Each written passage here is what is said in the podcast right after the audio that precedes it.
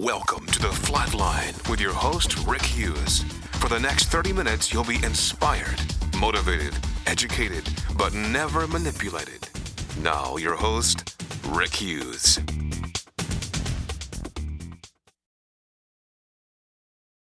Good morning and welcome to the Flatline.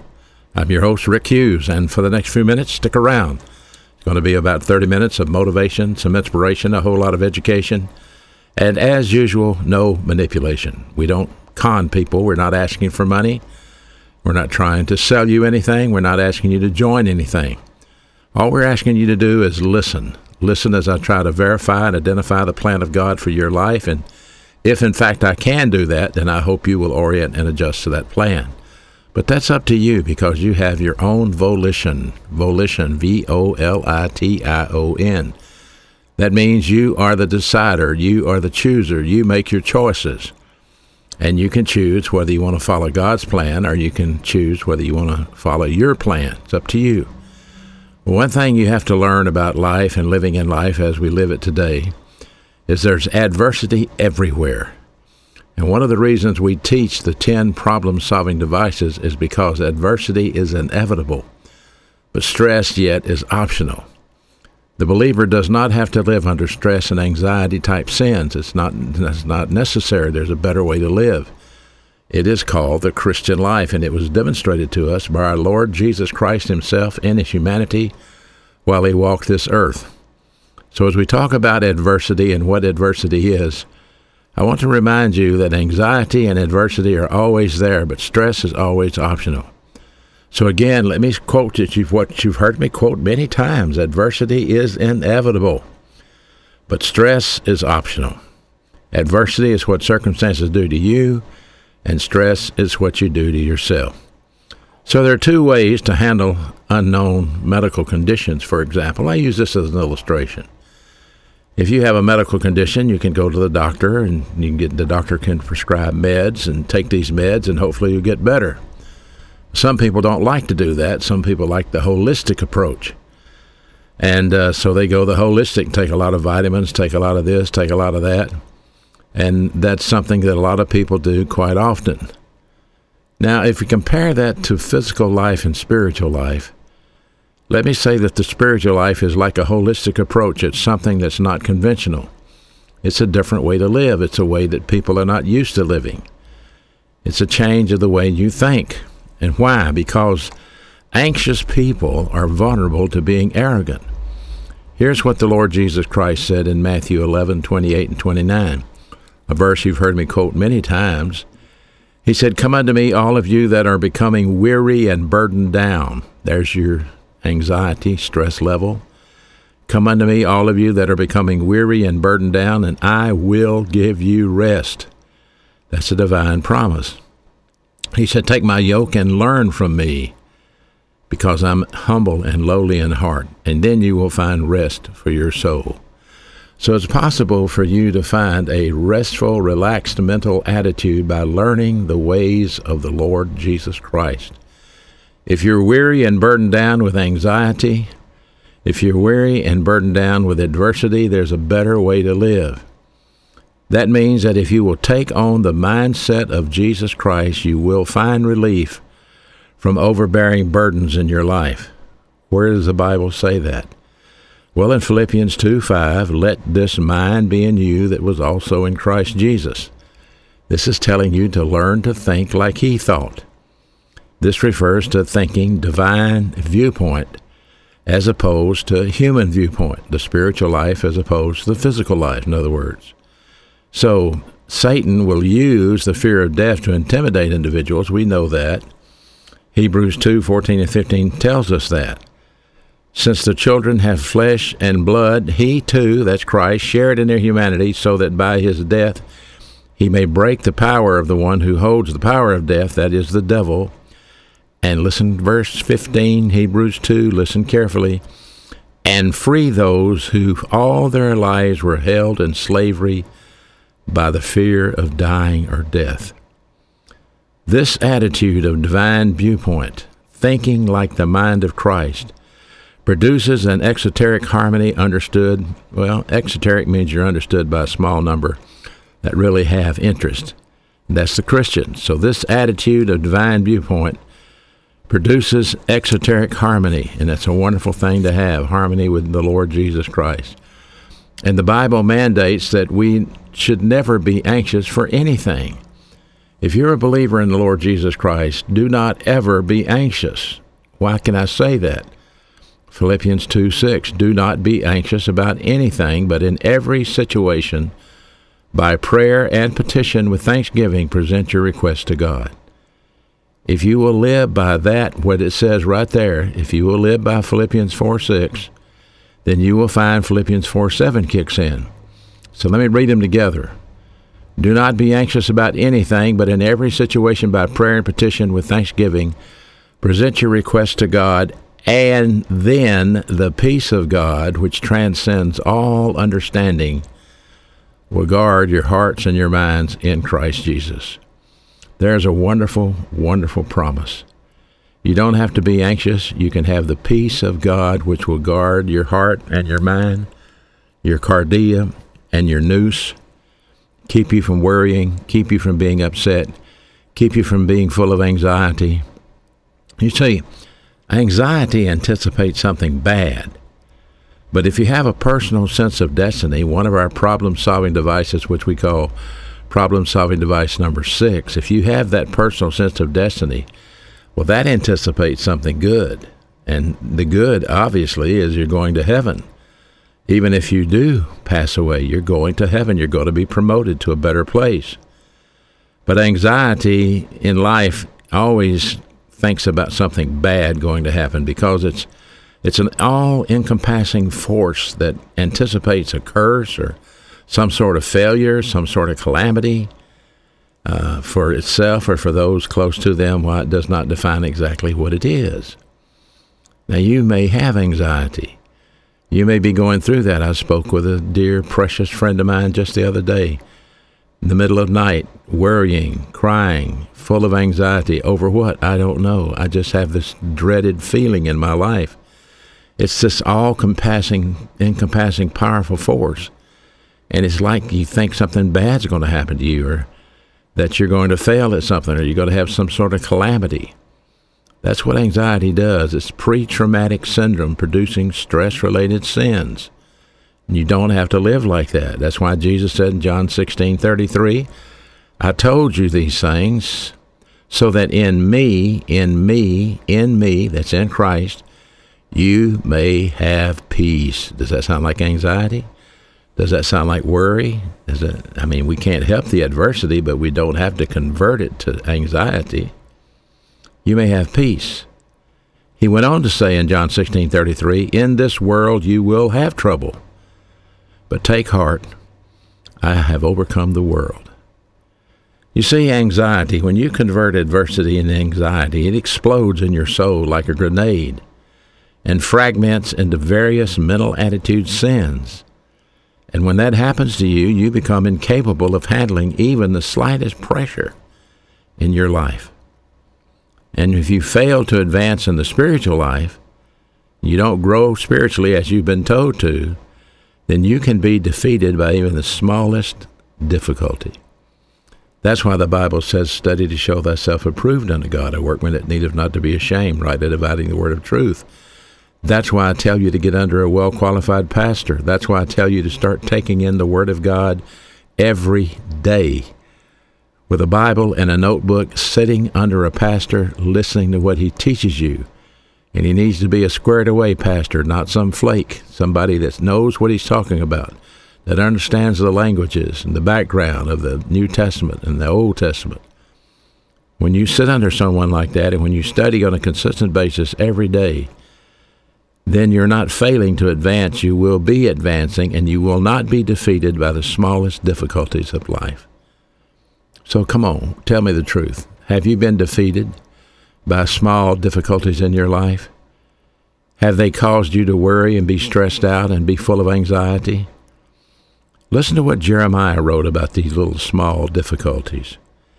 He said in Jeremiah 12:5, "If you've raced with men on foot and they wore you out, how can you compete with the horses? And if you stumbled in safe country, How will you manage in the thickets by the Jordan? See the analogy? If you can't handle the little things, how are you going to handle the big things when they come along? So that's why you have to have a personal sense of destiny. Problem solving device number six. Do you know what it is? Have you read about it? Have you gotten our book on Christian problem solving and looked at this personal sense of destiny? God's plan for you. Jeremiah 29:11. I know the plans I have for you, God says, and it's not to hurt you, it's to promote you, to give you blessing. So when you have that personal sense of destiny, it mitigates against the anxiety in your life and alleviates the tyrannical tension that anxiety can give you. Look, our Lord Jesus Christ never, ever, ever had any neurotic anxiety. And there's nothing, there's no such thing as normal anxiety. That's not normal. Our Lord did have moments of tension, but he never had neurotic anxiety. He always remained calm. But you and I, we live in a culture of neurotic anxiety. The world is full of it, and we live outside the bubble of anxiety. We don't have to live in the bubble. We can live outside the bubble of anxiety by using 1 John 1 9, stay in fellowship. Let the Holy Spirit control your life. And the Bible says the fruit of the Spirit is love and joy and peace and long suffering and gentleness and goodness and meekness and mercy. And listen, I don't care how much anxiety is going on around you political anxiety, personal anxiety you don't have to live in that bubble. You can live in fellowship with God through the filling of the Holy Spirit. And you can have great happiness and great joy by understanding your personal sense of destiny. But anxiety, you having anxiety, that's like you having an indecisiveness in your life or an unsettled indefiniteness brought about because of some sort of garbage, maybe even in your subconscious mind. If you have it, its symptoms are usually indecision and purposelessness, and they stem from some sort of trauma like death or divorce or even some sort of adversity.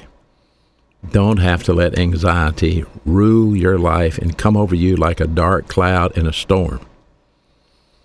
Those sort of traumas can cause great upheaval in your life and produce a tentative spirit and even an unwillingness to proceed with life itself. Here's what the psalmist wrote in Psalm 119, verse 71. He said, It's good for me to be afflicted, so that I may learn your decrees. In other words, I'm glad to have test. It's testing. Why? So I will learn your decrees. You have when you when you have no place else to go, then maybe you'll go to the Bible and learn what God says. Or you can just live miserable for the rest of your life and beat your brains out against a brick wall, never solving any of your problems. In Romans 5, 3 through 5, Paul wrote, Not only so, but we glory, we glory in our sufferings. Why does he say that? Well, he said it because he said, We know our suffering produces perseverance. And then when we have perseverance, it produces character. And if we have character, that's integrity, then we have hope, and that's confidence. In Psalm 94:19, when my anxious thoughts multiply within me, your consolations delight my soul, or your word. In 2 Corinthians 4:8, Paul the apostle made an astounding statement. Listen to what he said. He said, "We are troubled on every side, and yet we do not have any stress. We are perplexed, but we're not without hope. We're not in despair. If I correctly translated it, this verse, it reads like this We are under affliction, but we are not under anxiety. We have no way to proceed, but we are not without a way out. I mean, that's a powerful testimony from the Apostle Paul, a mature believer. He was not stressed out. He had no anxiety attacks. In the middle of tremendous affliction and tremendous adversity, he was totally oriented to God's plan, God's grace plan. Unlike Paul, many of us experience anxiety and stress due to inability to operate under pressure. If the stress is allowed to continue in your life, if you don't check it, if you don't confess the sin of worry, confess the sin of fear, then unchecked sins like this can result in Christian psychosis And that's a mental illness in the life of a believer. And that's not that unusual. Not that unusual at all. Those afflictions that you face, they're not intended to create mental illness, but unchecked emotional sins like worry, like anger, like fear, they lead to arrogance. And the sad fact is this that often the believer is blind to his own failures. And in his blind arrogance, self pity, he reacts to the unjust pressure with bitterness and vindictiveness. And if left unchecked, this blind arrogance will normally lead to unreality and eventually Christian psychosis. So, I mean, you can ask God to make it go away. You can ask God in prayer to make everything nice and rosy. That's not the key to spiritual growth. It's the problems that give you the opportunity to grow and develop. It's the problems that let you apply the doctrine to the situation. That's why you have those problems. Asking God to make it go away is not the solution. There was an old football coach years ago at Florida State University named Bill Peterson, and he was there before Bobby Bowden and before Vaughn Mancha. And he used to say this He said, Let me tell you one thing the more problems you have, the more alive you are. And he went on to say, I feel much more vital when I can face my problems and solve them. Well, it applies to you. The more problems you have, the more alive you are. And you can feel vital when you solve them. And when you bring glory to God by not being knocked off track.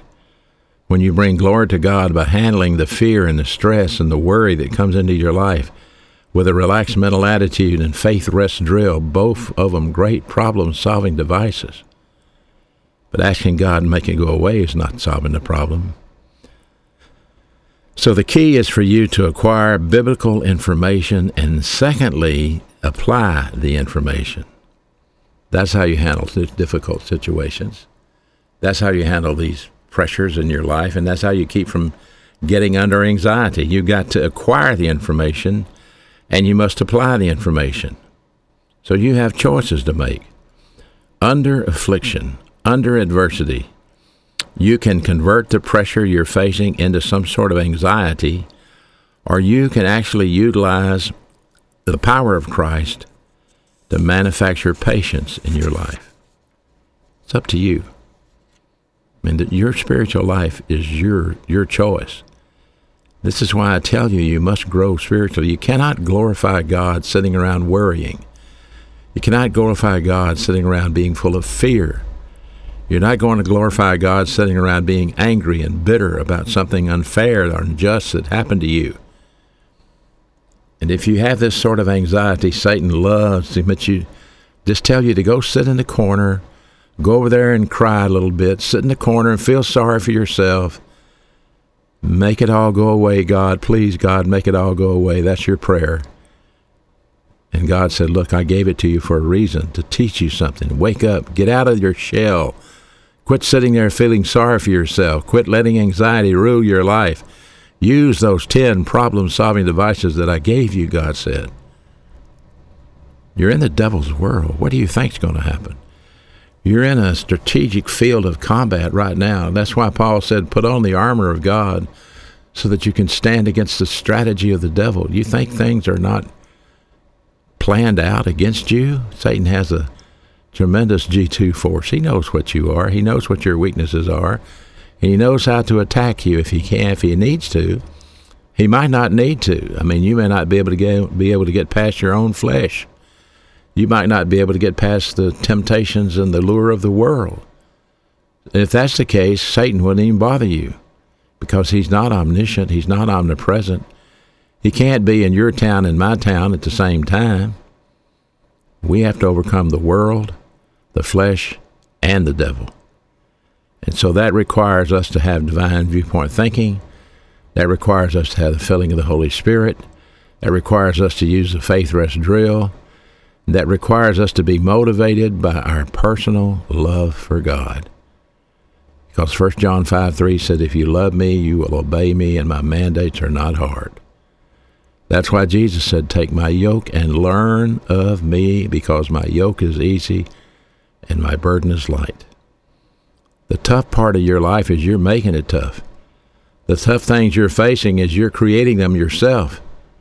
The solution is in front of your eyes and you're not using it, and you're not doing it. And maybe because you're not willing to spend the time to learn the Word of God. You want to make it go away really quick, really easy.